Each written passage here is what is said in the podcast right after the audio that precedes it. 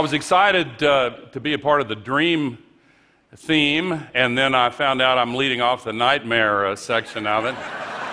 and, uh, and certainly there are things about the climate crisis that qualify, and I have some bad news, but I have a lot more good news. I'm going to propose three questions, and the answer to the first one necessarily involves a little bad news. But hang on, because the answers to the second and third questions really are very positive. So, the first question uh, is Do we really have to change? And uh, of course, the Apollo mission, among other things, changed the environmental movement, really launched the modern environmental movement 18 months after this Earthrise picture was first seen on Earth. The first Earth Day was organized, and we learned a lot about ourselves looking back at our planet from space. And one of the things that we learned confirmed what the scientists have long told us. One of the most uh, essential facts about the climate crisis has to do with the sky. As this picture illustrates, the sky is not the vast and limitless expanse it appears when we look up from the ground. It is a very thin shell of atmosphere surrounding the planet. That right now is the open sewer for our industrial civilization as it's currently organized. We are spewing 110 million tons of heat trapping global warming pollution into it every 24 hours. Free of charge, go ahead. And there are many sources of the greenhouse gases. I'm certainly not going to go through them all. I'm going to focus on the main one, but agriculture is involved, diet is involved, population is involved, management of forests, uh, transportation, the oceans, the melting of the permafrost. But I'm going to focus on the heart of the problem, which is the fact that we still rely on dirty carbon based fuels for 85% of all the energy that our world burns every year. And you can see from this image that after World War II, the emission rates started really accelerating. And the accumulated amount of man made global warming pollution that is up in the atmosphere now traps as much extra heat energy as would be released by 400,000 Hiroshima class atomic bombs exploding every 24 hours, 365 days a year. Fact checked over and over again, conservative, it's the truth. Now, it's a big planet, but that is a lot of energy, particularly when you multiply it 400,000 times per day. And all that extra heat energy is heating up the atmosphere, the whole Earth system. Let's look at the atmosphere. This is a depiction of what we used to think of as the normal distribution of temperatures. The white represent normal temperature days, 1951 to 1980, arbitrarily chosen. The blue are cooler than average days, the red are warmer than average days. But the entire curve has moved to the right in the 1980s, and you'll see in the lower right hand corner the appearance of statistically significant numbers of extremely hot days. In the 90s, the curve shifted further, and in the last 10 years, you see the extremely hot days are now more numerous than the cooler than average days. In fact, they are 150 times more common on the surface of the earth than they were just 30 years ago. So uh, we're having record breaking temperatures. 14 of the 15 hottest years ever measured with instruments have been in this young century, and the hottest of all was last year. Last month was the 371st month in a row warmer than the 20th century average, and the, for the first time, not only the warmest January, but for the first time, it was more than 2 degrees Fahrenheit warmer than the average. These higher temperatures are having an effect on animals, plants, people, ecosystems. But on a global basis, 93% of all the extra heat energy is trapped in the oceans. And the scientists can measure the heat buildup much more precisely now at all depths, deep, mid ocean, the first few hundred meters. And this too is accelerating. It goes back more than a century, and more than half of the increase has been in the last 19 years. This has consequences. First order consequence the ocean based storms get stronger. Super Typhoon Haiyan went over areas of the Pacific five and a half degrees Fahrenheit warmer than normal before it slammed into Tacloban as the most destructive storm ever to make landfall. Pope Francis, who has made such a difference to this whole uh, issue, visited Tacloban right after that. Superstorm Sandy went over areas of the Atlantic nine degrees warmer than normal before slamming into New York and New Jersey. The second order consequences are affecting all of us right now. The warmer oceans are evaporating much more water vapor into the skies.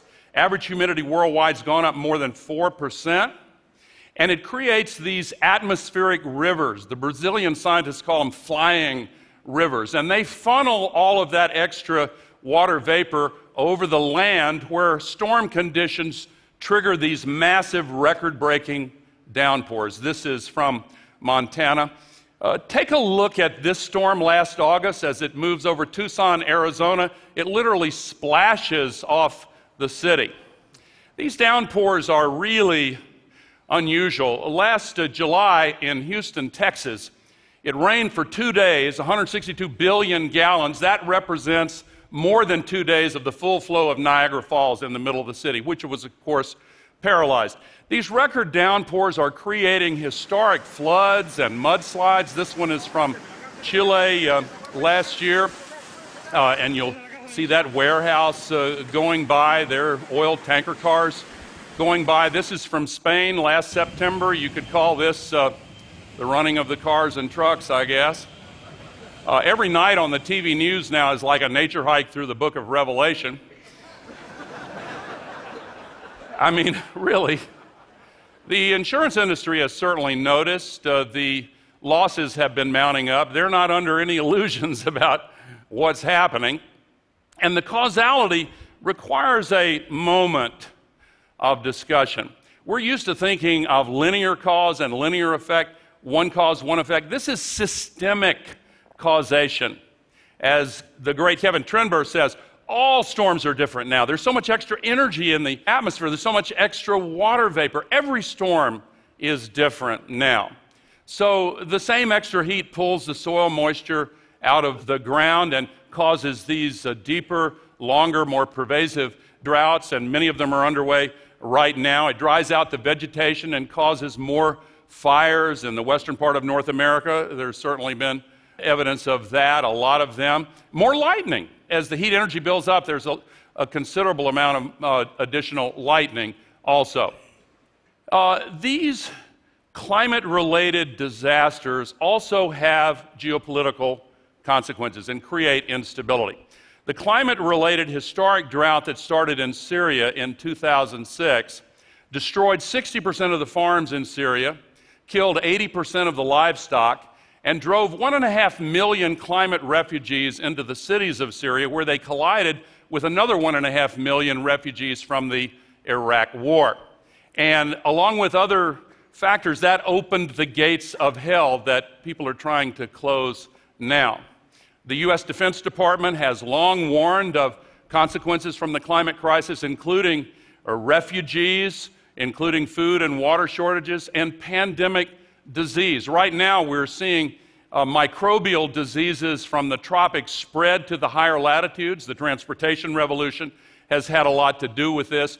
But the changing conditions change the latitudes and the areas where these microbial diseases can can become endemic and change the range of the, the vectors like mosquitoes and ticks that carry them. The Zika uh, epidemic now, uh, we're better positioned in North America because it's still a little too cool uh, and we have a better public health system. But when uh, women in some regions of South and Central America are advised not to get pregnant for two years, that's something new that ought to get our attention. Uh, the Lancet, one of the two greatest medical journals in the world, last summer labeled this a medical emergency now, uh, and there are many factors because of it.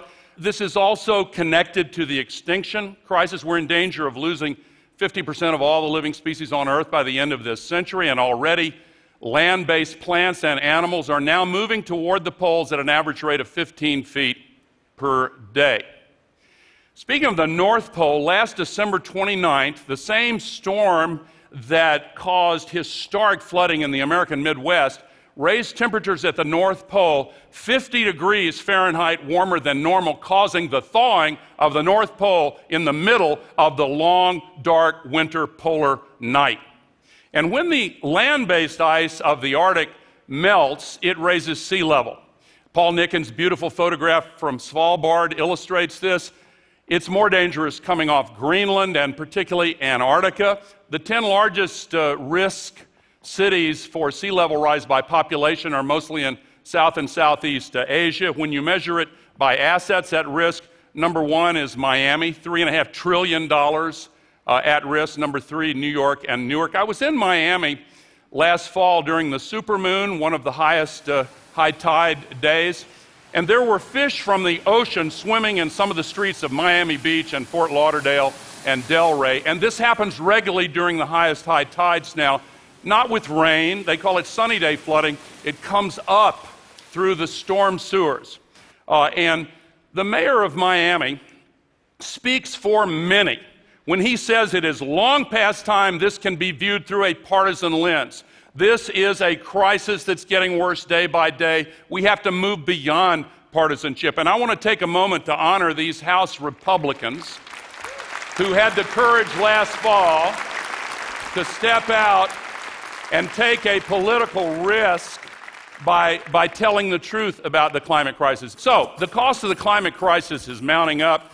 There are many of these uh, aspects I haven't even mentioned. It's an enormous burden. I'll mention just one more because the World Economic Forum uh, last month in Davos, after their annual survey of 750 economists, said the climate crisis is now the number one risk to the global economy.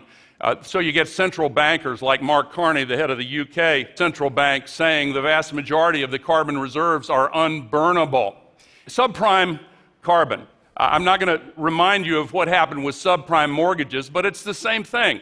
If you look at all of the carbon fuels that were burned since the beginning of the Industrial Revolution, this is the quantity burned in the last 16 years. Here are all the ones that are proven and left on the books $28 trillion the International Energy Agency says only this amount can be burned. So the rest, $22 trillion, unburnable, risk to the global economy. That's why the divestment movement makes practical sense and not just is a moral imperative. Now, so the answer to the first question, must we change, is yes, we have to change. Second question, can we change? This is the exciting news.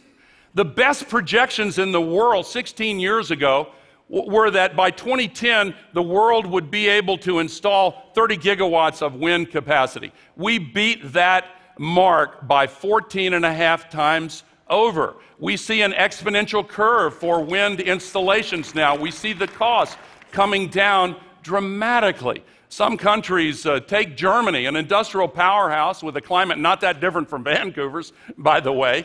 One day last uh, December got 81% of all of its energy from renewable sources, mainly solar and wind. A lot of countries are getting more than half on an average basis. More good news energy storage uh, from batteries, particularly, is now beginning to take off because the cost has been coming down very dramatically to solve the intermittency problem. With solar, the news is even more exciting. The best projections 14 years ago were that we would install one gigawatt per year by 2010. When 2010 came around, we beat that mark by 17 times over. Last year, we beat it by 58 times over. This year, we're on track to beat it 68 times over. We're going to win this. We are going to prevail. The exponential curve on solar is even steeper and more dramatic. When I came to this stage 10 years ago, this is where it was.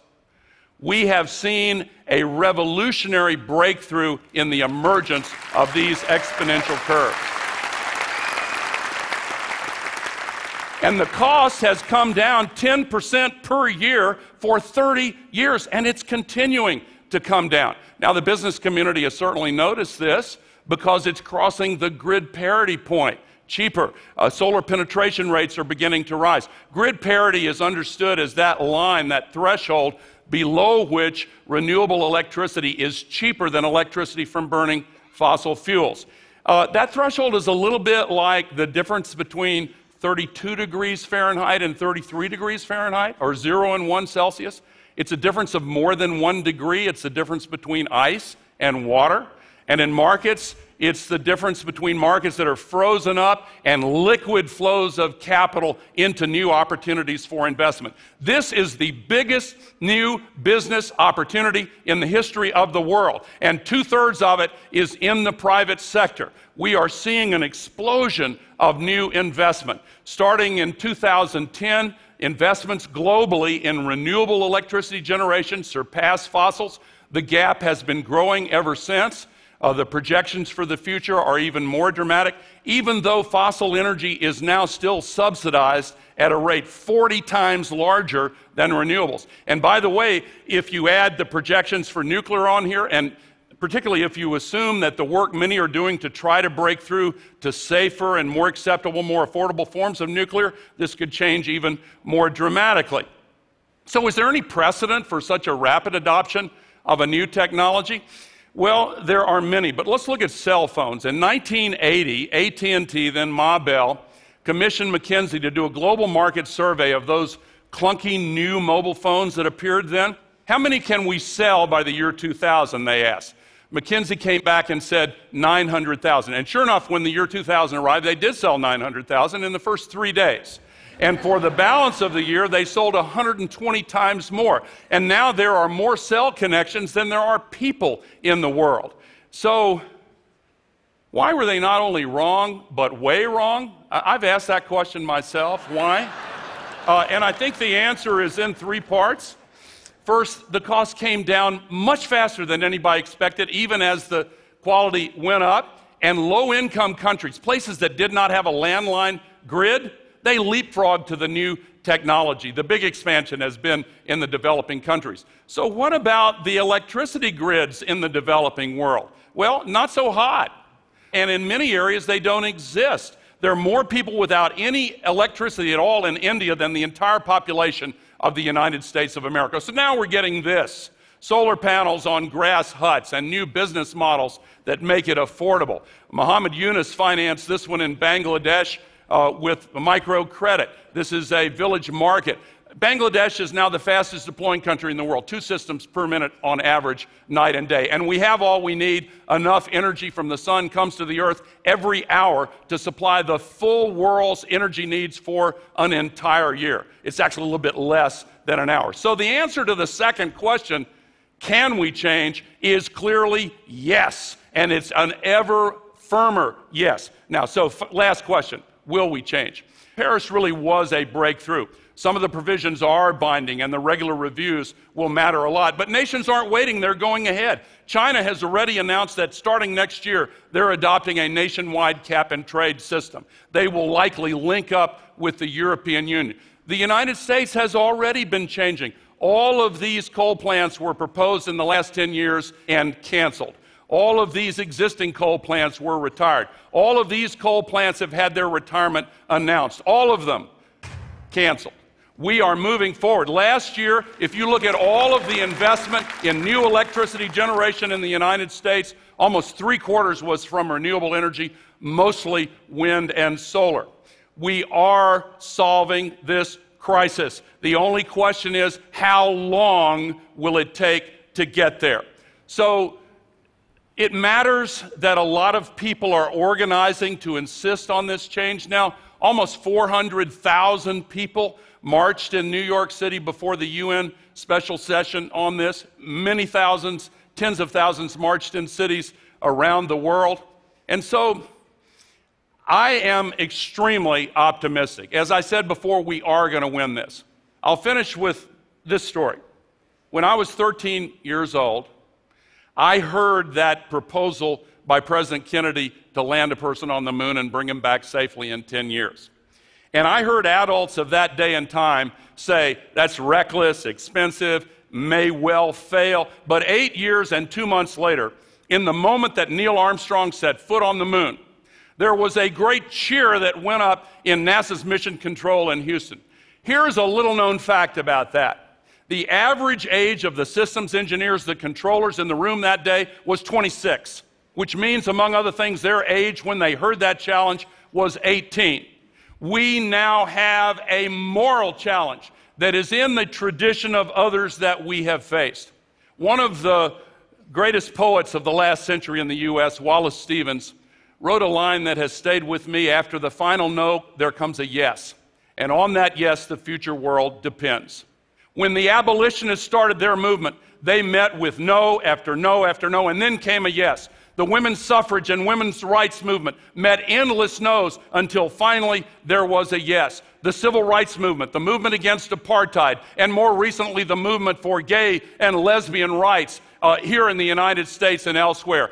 After the final no comes a yes. When any great moral challenge is ultimately resolved into a binary choice between what is right and what is wrong. The outcome is foreordained because of who we are as human beings 99% of us. That is where we are now, and it is why we are going to win this. We have everything we need. Some still doubt that we have the will to act, but I say the will to act is itself a renewable resource. Thank you very much.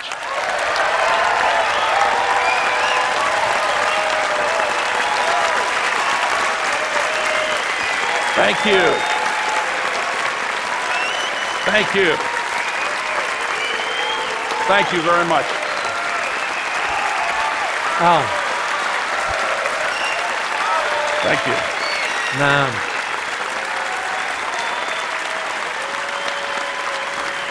You hit it. You Thank hit you. it. Thank you. So,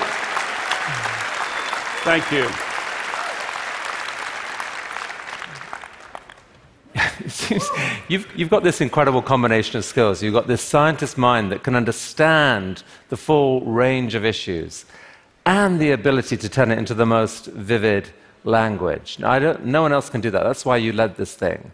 And uh, it was amazing to see it 10 years ago. It was amazing to see it now. Well, you're nice to say that, Chris, but honestly, I have a lot of really good friends in the scientific community who are incredibly patient and who will sit there and explain this stuff to me over and over and over again until I can, get, it into simple enough language that I can understand it. And that's the key to trying to communicate it. So, your talk, first part, terrifying, second part, incredibly hopeful. How do we know that all those graphs, all that progress is enough to solve what you showed in the first part? Well, I, I think that uh, the crossing a, th- you know, I've only been in the business world for 15 years, but one of the things I've learned is that apparently it matters if a new product or service is more expensive than the incumbent or cheaper than. Uh, it turns out it makes a difference if it's cheaper than. And, and when it, it crosses that line, then a lot of things really change. We are regularly surprised by these developments. The late Rudi Dornbusch, the great economist, said, you know, things take longer to happen than you think they will, and then they happen much faster than you thought they could. I really think that's where we are. Some people are using the phrase the solar singularity now, meaning when it gets below the grid parity, unsubsidized in most places, then it's the default choice. Now, uh, in, uh, in, in the one of the presentations yesterday, the jitney thing, there is an effort to try to use regulations to slow this down, and I just don't think it's going to work. Um, there's a woman in Atlanta, Debbie Dooley, who's the chairman of the Atlanta Tea Party. They enlisted her in this effort to put a tax on solar panels and regulations. And she had just put solar panels on her roof and she didn't understand the request. And so she went and, and formed an alliance with the Sierra Club and they formed a new organization called the Green Tea Party. Uh, and, and they defeated the proposal. So, finally, the answer to your question is uh, this, this sounds a little corny and maybe it's a cliche, but 10 years ago, and Christiana referred to this, there are people in this audience who played an incredibly significant role in generating those exponential curves and it didn't work out economically for some of them, but it kick-started this global revolution. And what people in this audience do now, with the knowledge that we, we are going to win this, but it matters a lot how fast we win it.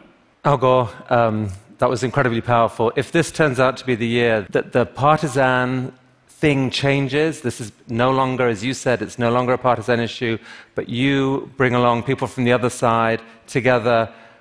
backed by science, backed by these kinds of investment opportunities, backed by reason, um, that you win the day, boy, that's really exciting. Thank, you, so Chris. much for Thank bringing you that very to much. TED. Thank Thank you. you, sir. Thank you. Thank you.